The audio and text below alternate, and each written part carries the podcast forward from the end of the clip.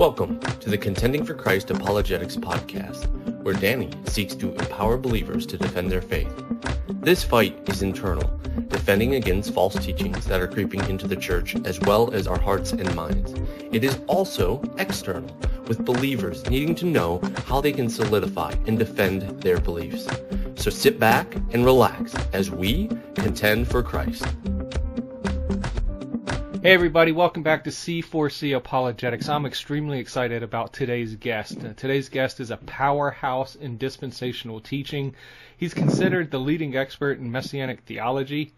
Our guest has a Master's of Theology degree from Dallas Theological and received his doctorate at New York University, where he wrote his dissertation uh, titled Israelology The Missing Link in Systematic Theology. This is actually a book I'm fortunate to have, and it's just opened my eyes to a lot of things as far as the Jewishness of Scripture.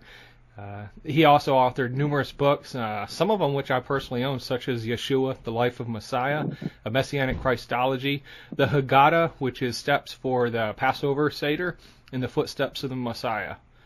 Our guest is the founder of Ariel Ministries and has written extensively on the role of the Jewish people throughout history and the end times. And our guest is Dr. Arnold Fruchtenbaum. Uh, your Hebrewness, thank you for giving some of your time for this interview. Oh, it's my pleasure. Before we begin, is there is there anything you would like to elaborate on with Ariel Ministries, the ministry God has called you on? Just a little bit of background, and maybe anything else you'd like to personally share. Sure. The ministry began in December 1977, based upon two principles. The first principle is sharing the gospel with our Jewish people. This is done primarily with our branches around the world. We now have uh, 10 established branches in 10 different countries. Uh, U.S. has got several, but outside the U.S. we have nine, and we have two more soon to become branches. And uh, most of them are not far from Jewish communities. Uh, they're within the Jewish community, and they reach out to the Jewish community with the gospel. That's uh, much, um, pretty much what all Jewish ministries does. We're not doing anything unique. But the second element that makes us more distinctive is our emphasis on biblical discipleship, which involves intensive Bible teaching. But we have a special emphasis on teaching the scriptures from a Jewish frame of reference. It's done in our branches, but we have a special summer school program in upstate New York in the Adirondacks that runs for eight weeks the months of July and August. It has a two-week curriculum, then a three-week curriculum, then a one-week, and then a, another two-week curriculum. And all our courses on a five-year cycle, so you have to come for five summers to get everything we offer. But the one course we teach every year, which is the one-week program in the sixth week of the eight weeks, and that is the life of Messiah from the Messianic Jewish um, context. So get to the Judaism of first century Israel and put it in that context when these events took place. And we offer a lot of Jewish backgrounds to a lot of elements that most Gentile believers are never exposed to, like what does it mean to be born again, using that phrase in a Jewish context and so on. And people can come up to the program either for one week or all eight weeks or something in between and get exposed to this kind of teaching. And that's, that's essentially what we are and what we do. And we also have a lot of writings and so on, as you mentioned, that can get to our webpage, rel.org, and look at our what's available. We have a lot of stuff available free, and that's a lot of the stuff you have to pay for, but we try to keep the cost down so as many people as um, can can afford it, the better. Exactly. That's a ariel.org, A-R-I-E-L.org. There's a lot of excellent material out there. I know I have quite a few of the books and literature. And so, uh, without further ado, I'd like to just jump into asking you. We got about 10 questions here. Uh, like okay. I had said, uh, title of this is really eschatology from a biblical Jewish perspective. And so, really, just right off the bat, it's more of a general question. Uh, could you explain the different views of pre-tribulation, post-trib, mid-trib, and the pre-wrath tribulation view, and what do you believe is most accurate and why? Well, the term tribulation itself refers to a seven-year period of divine judgment. that begins with the signing of a seven year covenant between Israel and the Antichrist, which guarantees Israel's military security. And that will trigger the seven years of tribulation. And the rapture question is when, in relationship to the tribulation, will the rapture of the body of the Messiah finally occur? So in uh, pre-tribulationism, it will happen sometime before the tribulation starts. We don't know when before. In the past, people have assumed that because the rapture is pre-trib, therefore it must begin the trib, but that's inaccurate. What starts the trib will be the starting of the seven-year covenant, and the rapture occurs sometime before that. How much time before that is something we don't know. In mid-tribulationism, they believe the first three and a half years is mostly peaceful, and the actual wrath of God begins at the midpoint, and therefore the rapture will occur at the midpoint just before the beginnings of the wrath of God a view that is now referred to as pre-wrath, uh, that's really a misnomer because all of the tribulation views, rapture and tribulation views, are all pre-wrath. It, the difference is when does the wrath of God begin? So those who are asked to take the text more literally, all seven years is the outpouring of the wrath of God. And in mid-tribulationism, the first three and a half years is peaceful, then the wrath of God comes. Now in the pre-wrath, it'll be better named as the three-quarter tribulation view, because that's really what it is. Because all four views are pre-wrath. So the so-called pre-wrath view should be the three-quarter tribulation view, where they believe the wrath of God is in the last quarter of the tribulation. So the body will be raptured, they'll be in midair for about a quarter uh, of the tribulation time, a year and six months or something like that, and um, and then um, will come the the the return of the church back to the earth, and the post-tribulation wrath, the post-tribulation view believes that the wrath is in the very last element of the seven years of tribulation, and therefore um, the church will be raptured towards the very end of the tribulation. But um, the only view that I think can be substantiated biblically without any um, pre preconceived knowledge or pre theological commitments is the um, pre tribulation uh, rapture of the church. Because when I ask anybody who's mid trib or um, three quarter trib or post trib, ask the same question: Can you show me in any of the tribulation of any part of it where the ecclesia or the kehillah in Hebrew, uh, the church is mentioned. And in, they can never come up with such a passage because it simply does not exist. There are certain pre, pre um, presuppositions, and they go with those presuppositions, but when you try to force them, where in the text does it put the church in any part of tribulation? This they cannot produce, and they have to fall back on the theological presupposition to prove their point, but it's not provable by the simple exegesis of Scripture. And that's just one of many reasons why I hold to a pre-tribulational um, rapture. I might also point out the key difference between uh, the rapture and the second coming is this. this. The rapture has no preconditions whatsoever. It can happen any moment of time, even today. But as far as the second coming, God has a major prerequisite. You have to, the whole seven years precedes the second coming, and on top of that, Israel's national salvation is the prerequisite to the second coming. So until all Israel is saved and looks unto the one whom they have once pierced, there is no second coming. That's a key distinction between the rapture and the second coming of the Messiah. Awesome. I, I appreciate that. Uh, that's interesting when you had mentioned the pre-wrath and, and, the wrath of God and how it's a misnomer. You know, I've never really heard that, and that's fascinating insight. Uh, for those of you that are listening out there, I just want to put this out there. Arnold's got a great sense of humor, so when I asked him before as far as any sort of a title, uh, he was jokingly around saying your Hebrewness. So uh, if anybody's hearing that, ca- caught that, you know, Arnold's got a great sense of humor. But uh, so so the tribulational views are fairly common within the church as far as understanding, but Uh, a view that's maybe less un, uh, understandable for a lot of people is millennialism. Could you explain pre, post, and amillennialism? In which do you find most biblical? Well, the term millennium is based upon the Greek word for a thousand years. And so it's talking about a thousand year kingdom.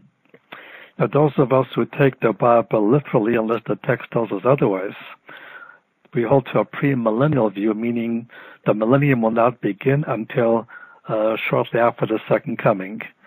And as Daniel chapter 11, verses 11 through 13 shows, that between the end of tribulation and the start of the Messianic kingdom will be a 75 day period.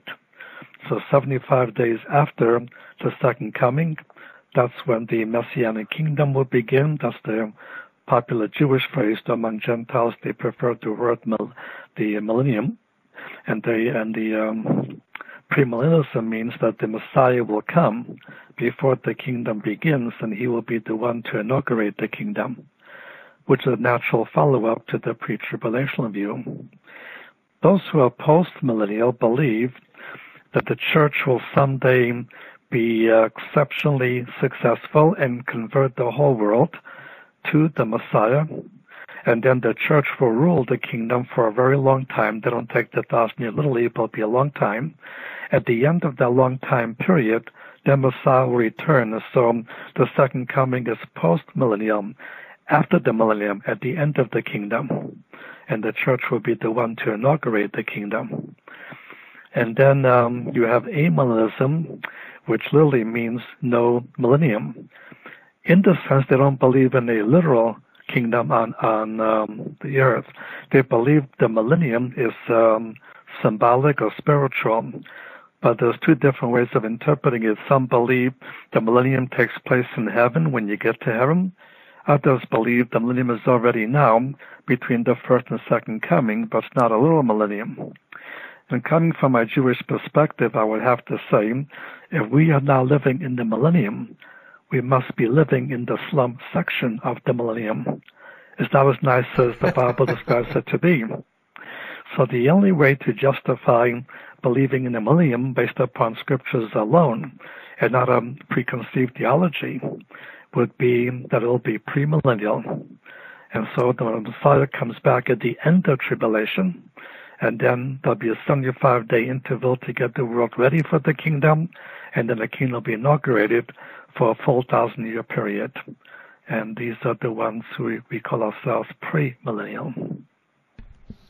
Wonderful. I, I, like how you pointed out that there's going to be uh, seems to be a 75 day interval uh, between the return of Christ and the establishment. And I believe it's Daniel chapter 12 that we could look at the days that Daniel has put in there. I think it's 1335, 1335 days that gives that interval period. So that's fascinating.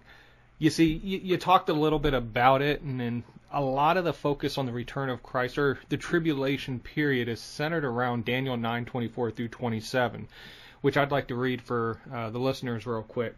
Where Daniel 9, uh, 24, 27 says, 70 weeks are determined upon thy people and upon thy city uh, to finish the transgression, make an end of sins, make reconciliation for iniquity, and to bring in everlasting righteousness, to seal up the vision and prophecy, and to anoint the most holy.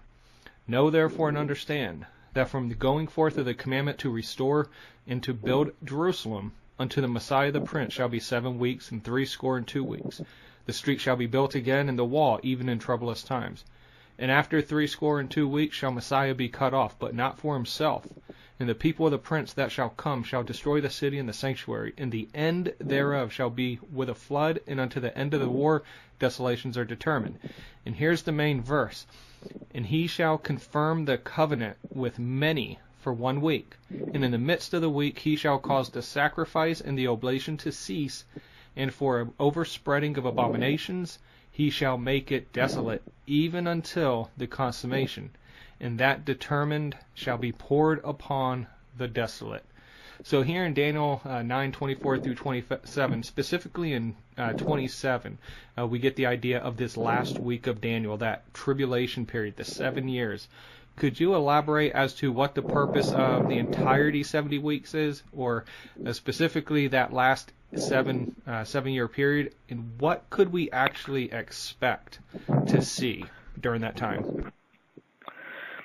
Well, the actual purpose are to accomplish the six things you find in verse 24, some of which is accomplished by the first coming, but some of it won't be accomplished till the second coming.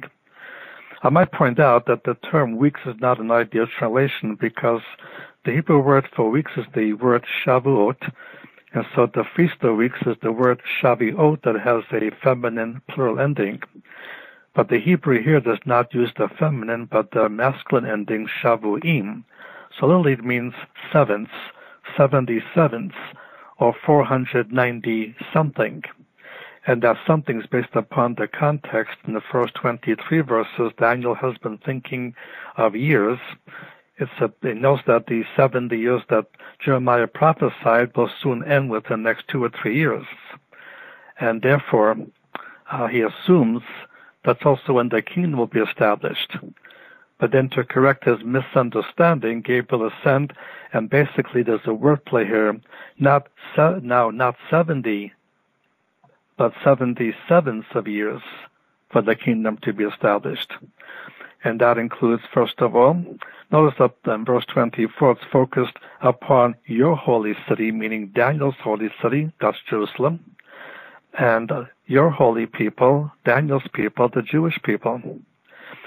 So this is not a prophecy concerning the church, which is often the way replacement theology applies it. This is specifically in reference to Daniel's people, the Jewish people in Daniel's holy city, and that is the city of Jerusalem. And number one, to finish the transgression, and it, in Hebrew it's a definite the transgression, to finish a specific transgression they have been guilty of, which is ultimately the rejection of the Messiah. Secondly, to make an end of sins. This is referring to daily sins and uh, that is committed.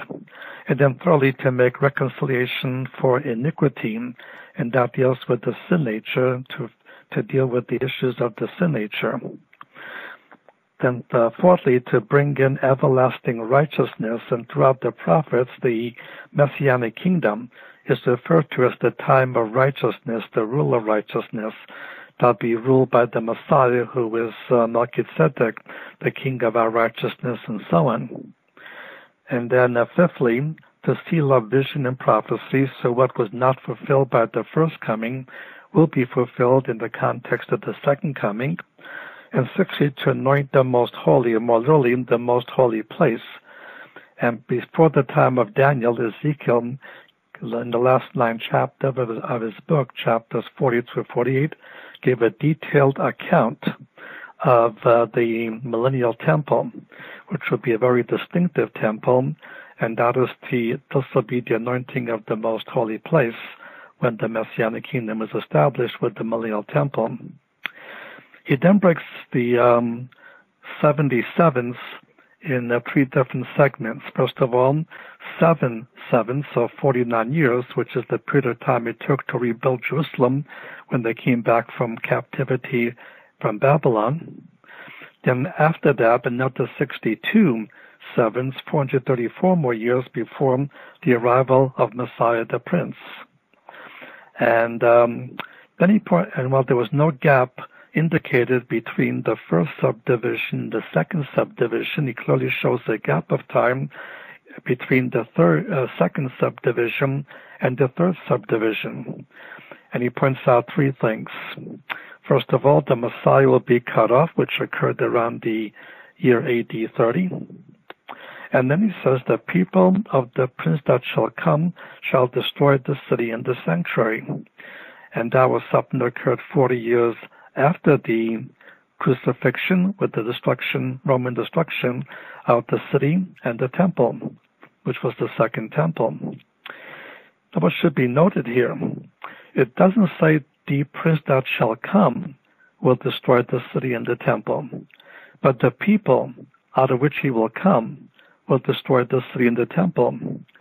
Historically, it was the Romans who destroyed the city and the temple, and therefore the prince that shall come will be of Roman origin. And Daniel uses the definite article because he spoke of him twice before in chapter 7 of his book and again in chapter 8 of his book. And so the people out of which the Antichrist will rise up from will be the ones who will destroy the city and the temple. Then thirdly, there'll be a long time period of wars and desolations. Because to verse 27, he provides the signal that will trigger the last seven years. And he shall um, confirm or make strong the, uh, the covenant with many for one seven.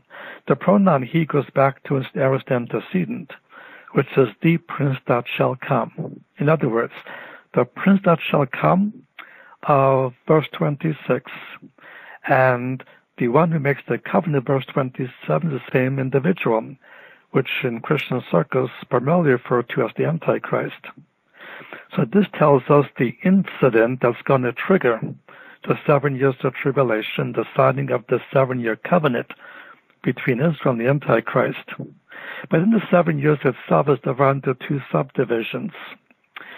In that, while the tribulation from divine judgment is also occurring in the first half of the tribulation, and the events of Revelation chapter 6 to 9 happen in the first half. During the first half, the Jews suffered no more and no less than other people. But then what makes the second half distinctive is now there's a special war against the Jews. And the trigger that will cause this to happen is he shall cause the sacrifice and the oblation to cease. Meaning he's going to cause a forced cessation of the sacrifices of the third temple, of the tribulation temple. And he will cause the sacrifice to cease. And now he inaugurates the abomination of desolation, where in Paul's uh, context of Second Thessalonians chapter 2, verse 3 and 4, he will sit in the temple of God, setting himself forth as God. But also what is called the abomination of desolation, which is when he declares himself to be God from the Holy of Holies of the third temple, that will trigger Satan's last attempt to try to annihilate the Jews once and for all. He will now inaugurate the Nazi-like program, which will be worldwide, to try to annihilate all Jews living.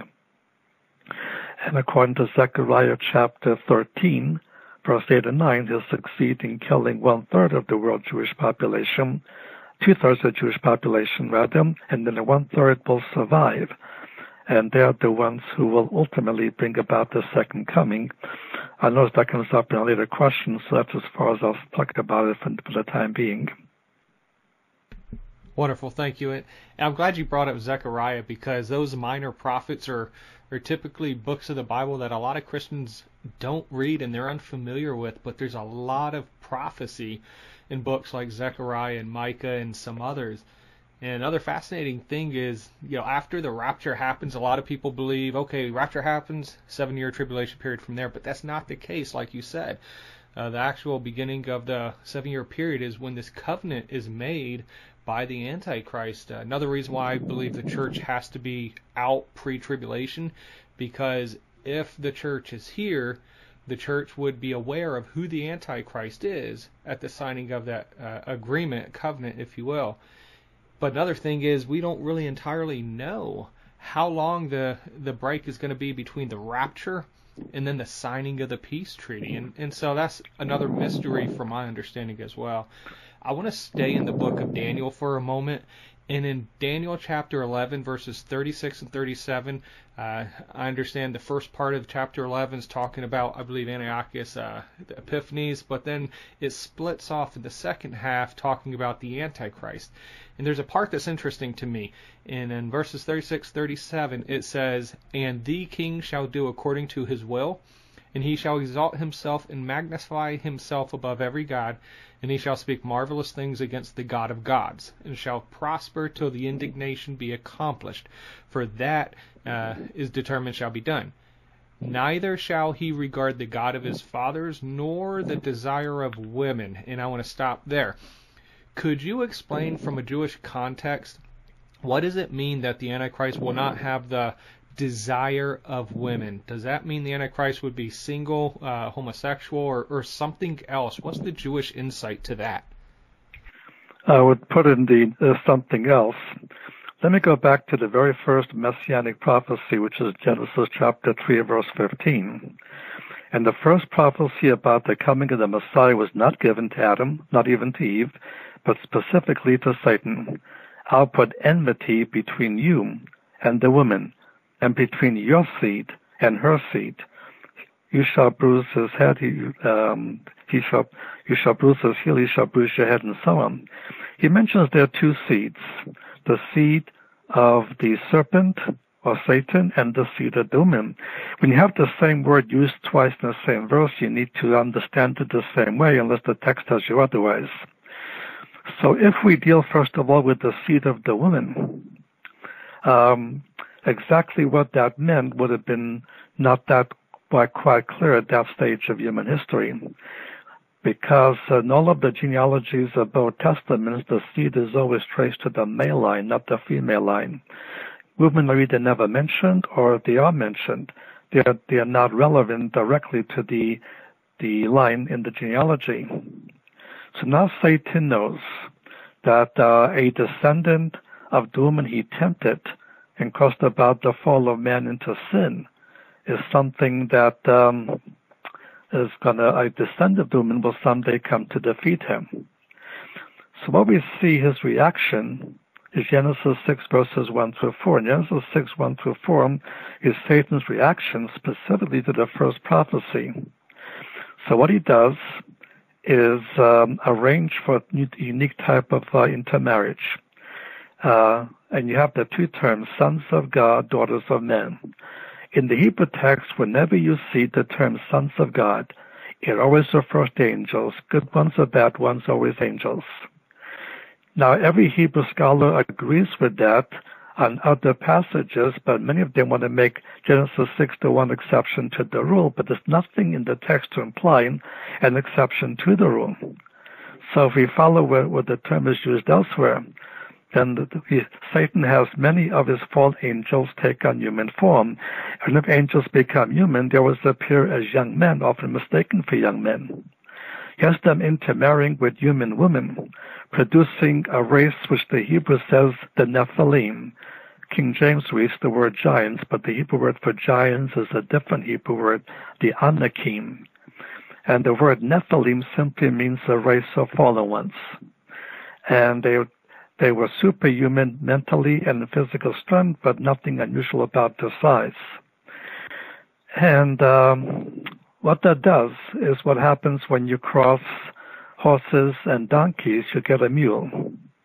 But mules cannot reproduce themselves. The more mules you want, you have to keep on crossing horses and donkeys. Now suppose you never allow male and female donkeys to mix or male and female horses to mix. You only allow male horses and female donkeys. In the course of time, you get a lot of mules, but the horses and um, and donkeys disappear, and the donkeys and the, and the mules themselves cannot reproduce themselves. That's what happens in that intermarriage. What they produced was neither angelic or human, something different that can reproduce itself, and he was hoping in this manner to do away with the human race so the seed of woman could not come. Now, going back to Genesis 3.15, the second seed is the seed of Satan. That should be understood the same way the seed of the woman, a supernatural conception. So what this shows is that sometime in the future, if it hasn't already happened, that Satan will impregnate a Gentile woman of Roman origin and produce his seed, that will be the Antichrist, who will be like one of the Nephilim. He cannot reproduce himself and therefore would have no desire for women anyway. I think that's the best way to explain the, the lack of a desire for women based upon the context of the seed of Satan of Genesis 3 and Genesis 6. Awesome, I appreciate that. You know, it's interesting you brought up that uh, Genesis 6 and everything because, you know, the common views are either the fallen angel view or the godly line of Seth and ungodly line of Cain. And I would look at, you know, it definitely gives rise to Greek and Roman mythology, all the other mythology, as well as insights to Jude verse 6 and 2 Peter chapter 2 verses 45, 4 and 5, which talk about there's a certain group of uh, demons that left their estate, and they're currently in everlasting chains, ready uh, to be reserved unto judgment. So it's fascinating. So I really appreciate your insight as far as the desire of women is concerned. Now, next question. Uh, it has to do with the abomination of desolation. It's talked about in Matthew 9:27 and Matthew, uh, Daniel 9:27, Matthew 24:15. What do you believe this abomination clearly is? I, I've heard a lot of people believe this is like him sacrificing a pig on the altar. Uh, what would be your views as far as what that would look like? There was, there was a historical abomination of desolation done by Antiochus Epiphanes in the second century BC, about the year 165 BC or so. And that was the historical one, but that one lasted for um, 2,300 evenings dash mornings. And so that's distinctive from the future one. And the future one is spoken of in Daniel 9:27, also in Daniel 12 verses 11 through 13 and um, that one will last for exactly 1,290 days. Um, the second half of the tribulation is 1,260 days, but the abomination will be allowed to continue for 30 extra days. Now, Antiochus gave his, his last name as Epiphanes, which means in Greek the manifest God, so he claimed some degrees of deity. That's exactly what the Antichrist will do. And so what the abomination of desolation involves two things.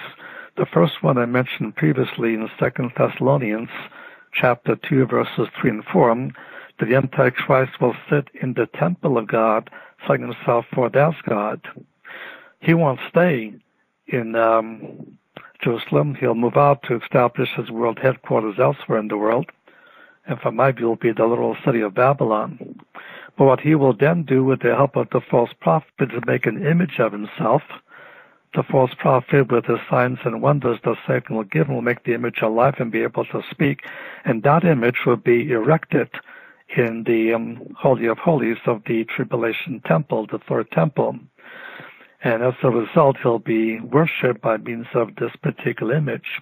And the word abomination generally means something idolatrous and so it is something standing, something erected.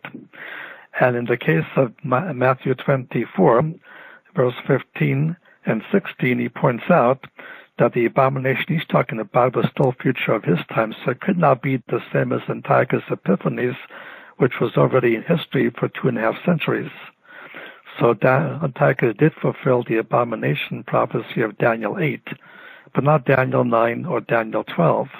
In those um, abominations are going to be committed future. And so the abomination will continue for 30 days beyond the end of tribulation before it will finally be destroyed. But that will be the abomination. Satan declared himself to be God and then an image made, uh, made of him to worship him through him, and the image is, actually comes alive and able to speak and to kill. Excellent.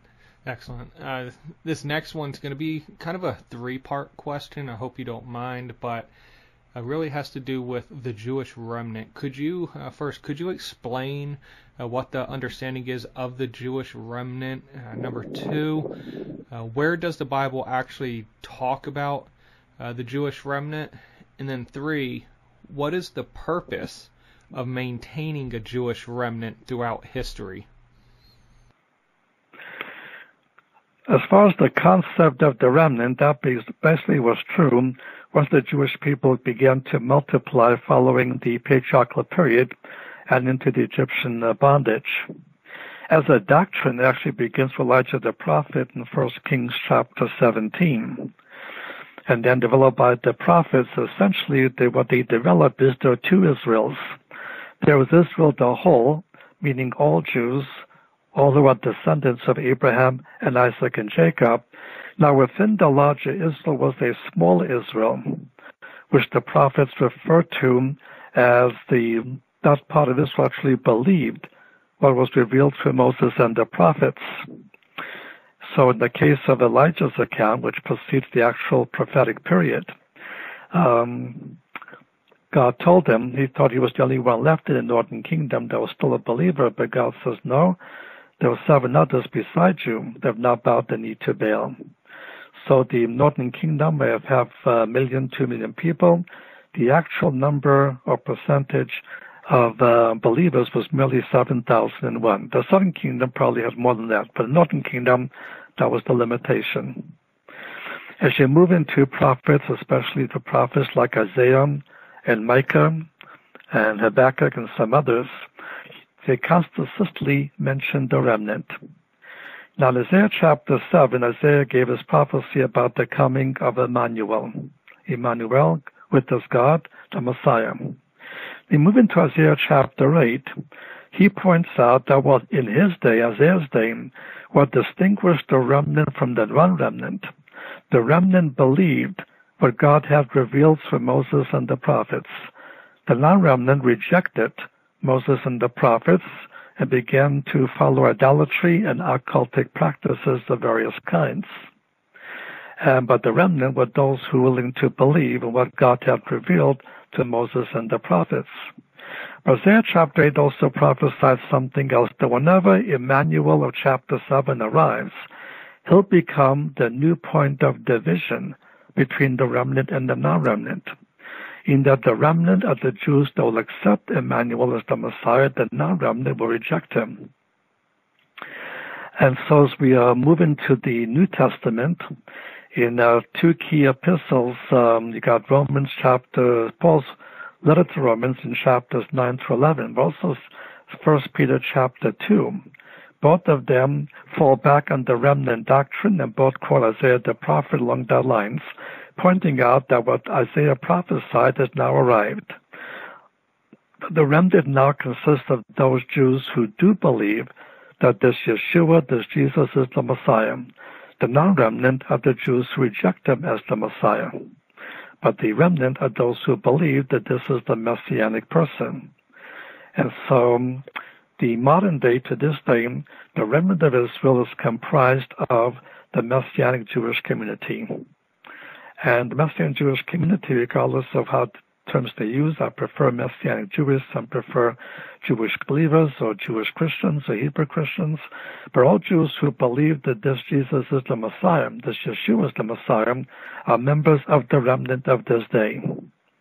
And they are fulfilling God's call of Israel, because Israel's call in Exodus chapter 19 was, You shall be unto me a kingdom of priests and the holy nation. Israel as a whole failed to fulfill that calling. The remnant of Israel was not failed. And as, uh, as uh, Peter points out, using four uh, terms about the remnant from the Hebrew Bible, that the Messianic Jewish community today is the believing remnant of today. And the future in the tribulation will be uh, the Messianic Jews who come to faith following the rapture of the church to make up the remnant of Israel. And um, it is the remnant of Israel that will survive the tribulation, and so on.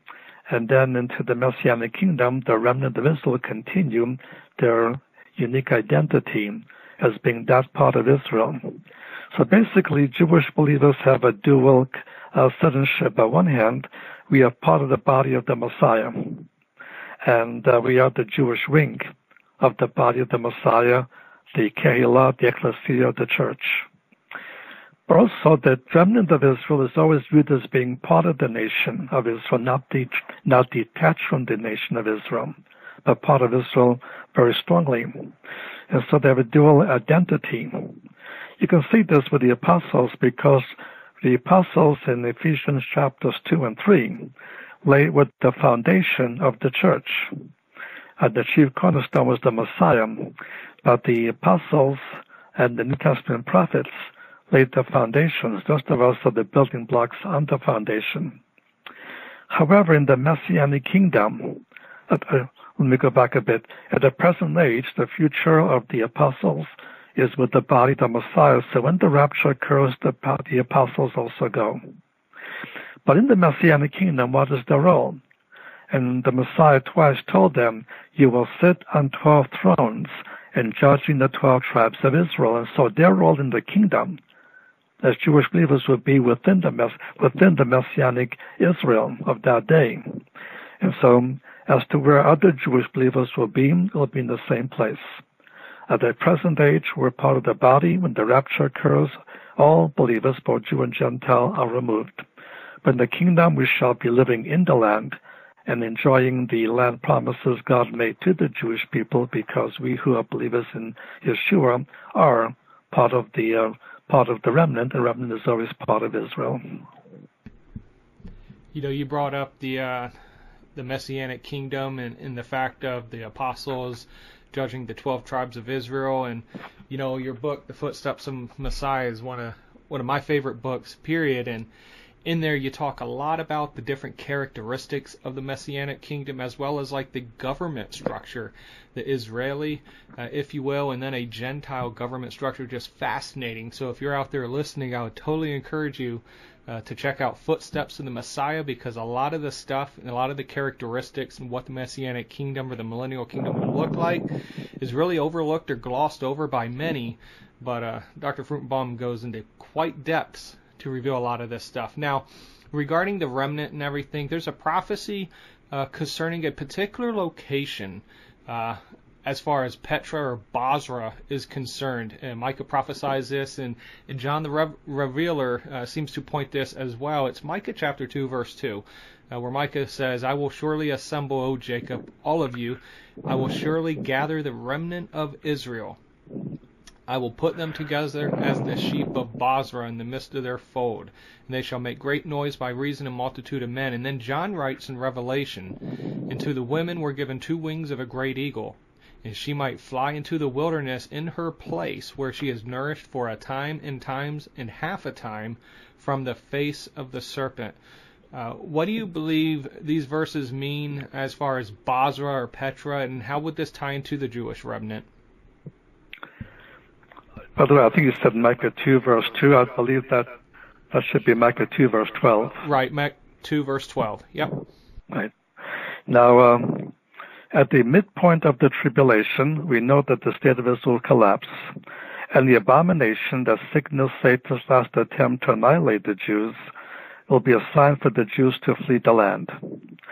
And uh, the, the main bulk of the leadership and many of the Jews who survived the tribulation are going to make their way into the city of Bozrah, which is in the land of the biblical territory of the land of Edom. Today that would be southern Jordan.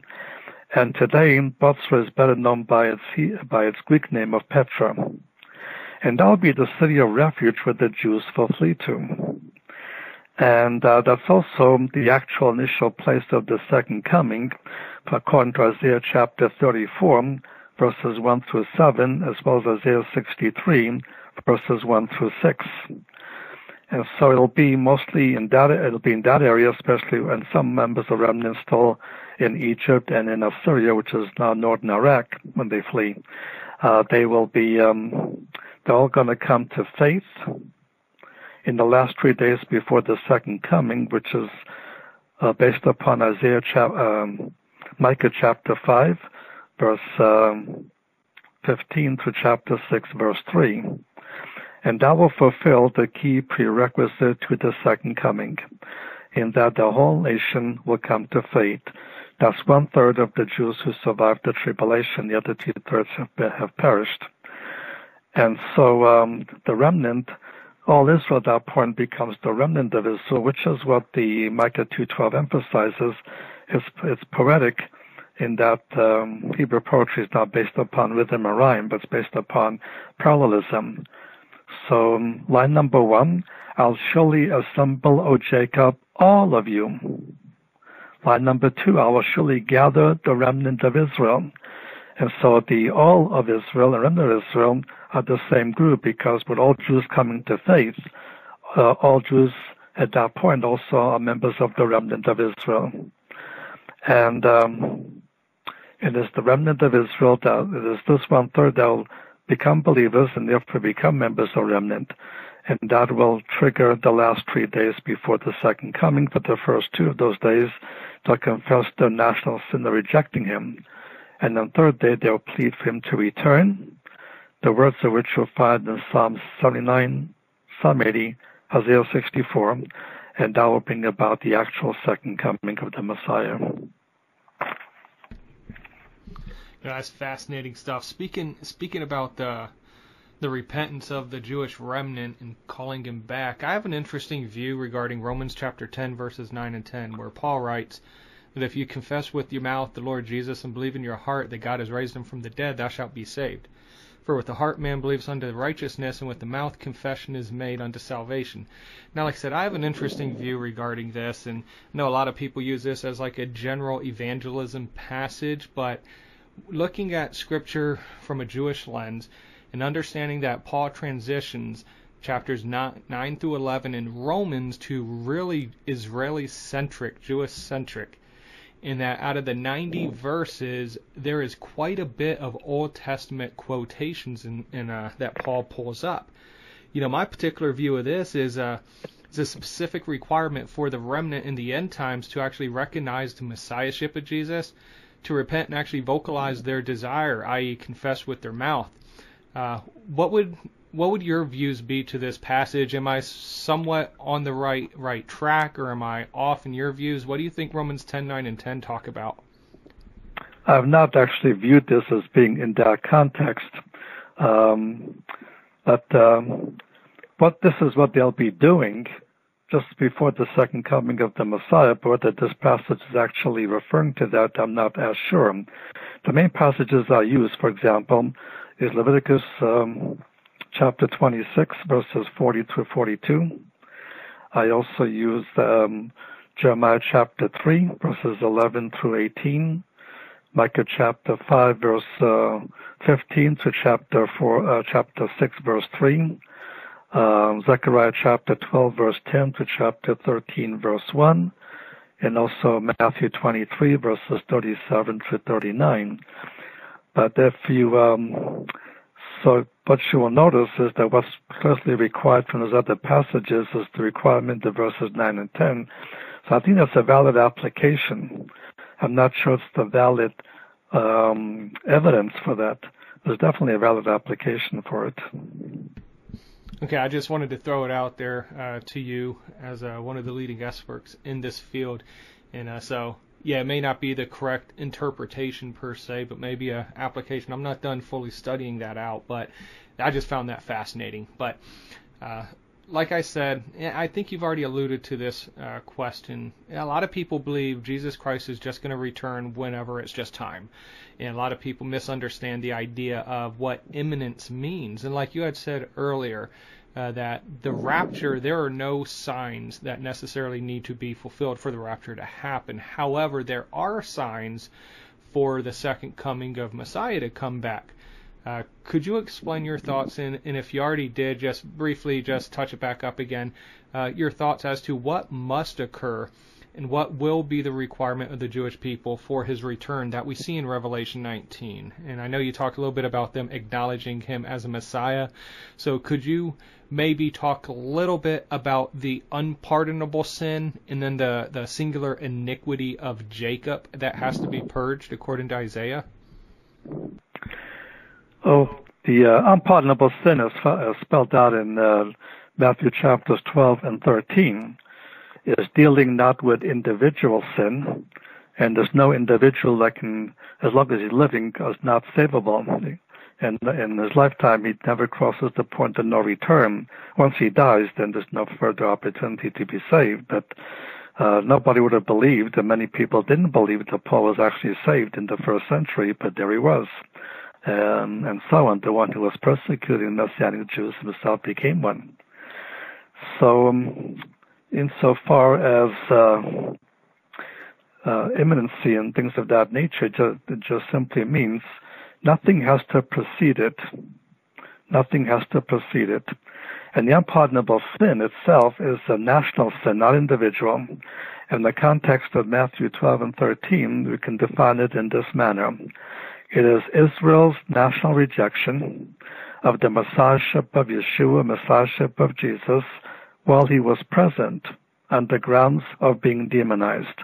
And that's exactly what you see in verses 22 to 24 of Matthew 12, which in turn leads to his um, uh, declarative statement that they have now committed unpardonable sin. And the judgment of the unpardonable sin is not that no longer could be saved because Paul would have been uh, among those who would have said that about Jesus till he got saved. But, um, and again, it's not an individual sin. And when Jesus died, he died for every kind of sin um, that the person commits, not just some sins, but all sins. But as a nation, and specifically as the generation of Jesus' day, they're guilty of the unpardonable sin, and therefore the offer of the Messianic kingdom is now rescinded or withdrawn. And on top of that, they are facing a special divine judgment, which will happen 40 years later, with the Roman destruction of the city and the temple, and the forced dispersion of the Jewish people around the world.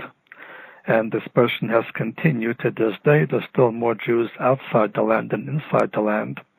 But that is um, the consequences of that sin.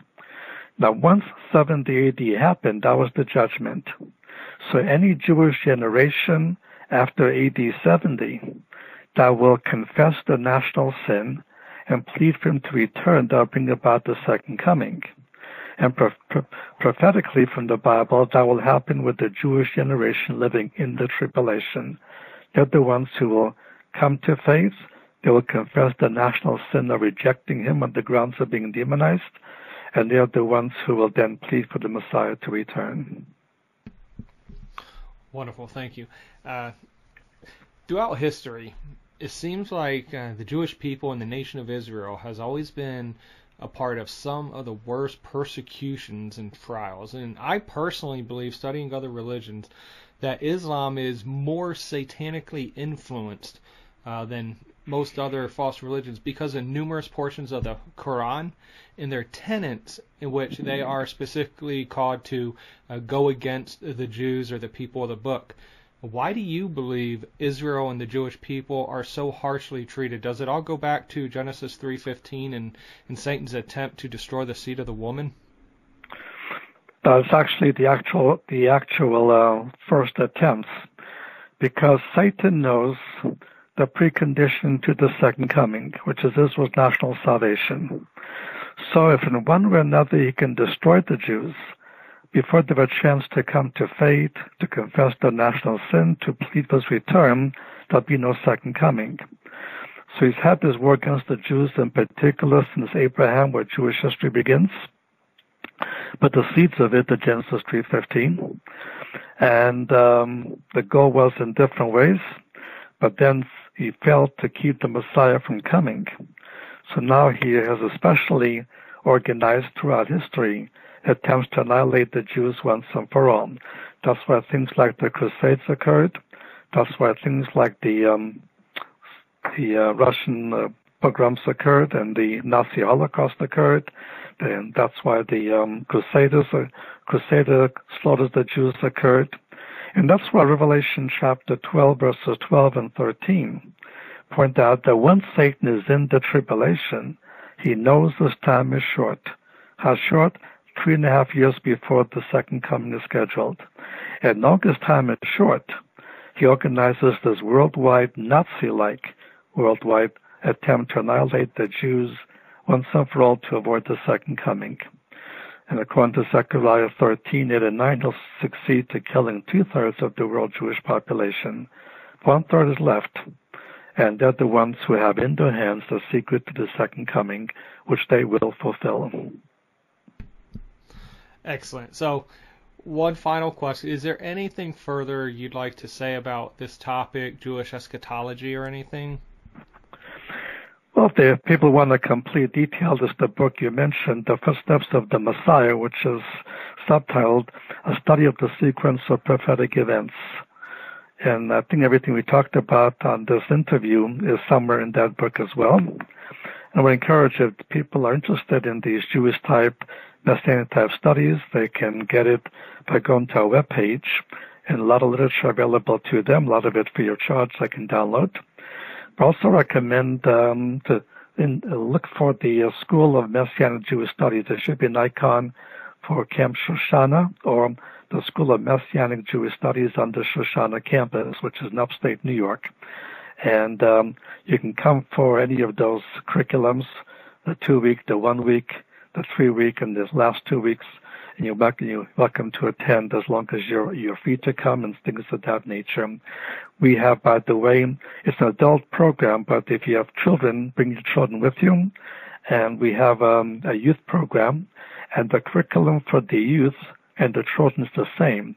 It's simplified more for them, but also the same for them. So when you meet around the uh, lunch table, dinner table, then you have things to discuss with your own children and so on.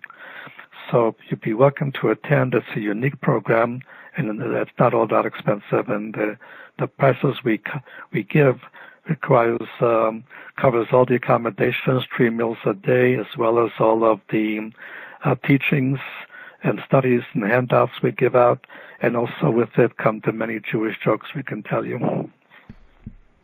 Awesome. You said that was Camp Shoshana? It's called the, we're called a program of Messianic Jewish Studies at the Shoshana campus. We don't call it a camp anymore. People think it's like just a camp. You okay. can send kids too, but that's not what we are. We are a full-grown school. Okay, wonderful, excellent. Arnold, again, thank you so much for making time out of your busy day to just go over this topic and, and uh, end times and Jewish flavor and eschatology. And uh, it, it was funny. Never lose your sense of humor, your Hebrewness. I really that just made my day right there. I was having a rough day today, and when you were talking to me about that, that was I appreciate that know that we pray the best for you and Ariel Ministries and and for anybody that's listening again I, I just pray that this information is enlightening to you that it challenges you to consider your presuppositions and to see the actual biblical teaching of the Jewish context of Scripture from Genesis to Revelation, the Jewish remnant, the role of eschatology, the second advent of Yeshua. If you want more information as to what God actually has to say about the Jewish people, their history and role, again, go check out Ariel Ministries at ariel.org, A-R-I-E-L dot O-R-G. And as always, I do thank you for checking in, and God bless. Thanks for listening. We pray this ministry glorifies God and edifies you, the listener. For more great content, including videos, blogs, newsletters, and a free ebook, check out our website at c4capologetics.weebly.com. You can also email us at c4capologetics at gmail.com with questions or ideas for future episodes. We truly appreciate you. Please like, share, and comment on this episode, and don't forget to subscribe for future episode notifications. Thanks for checking in, and remember to be bold and keep contending for Christ.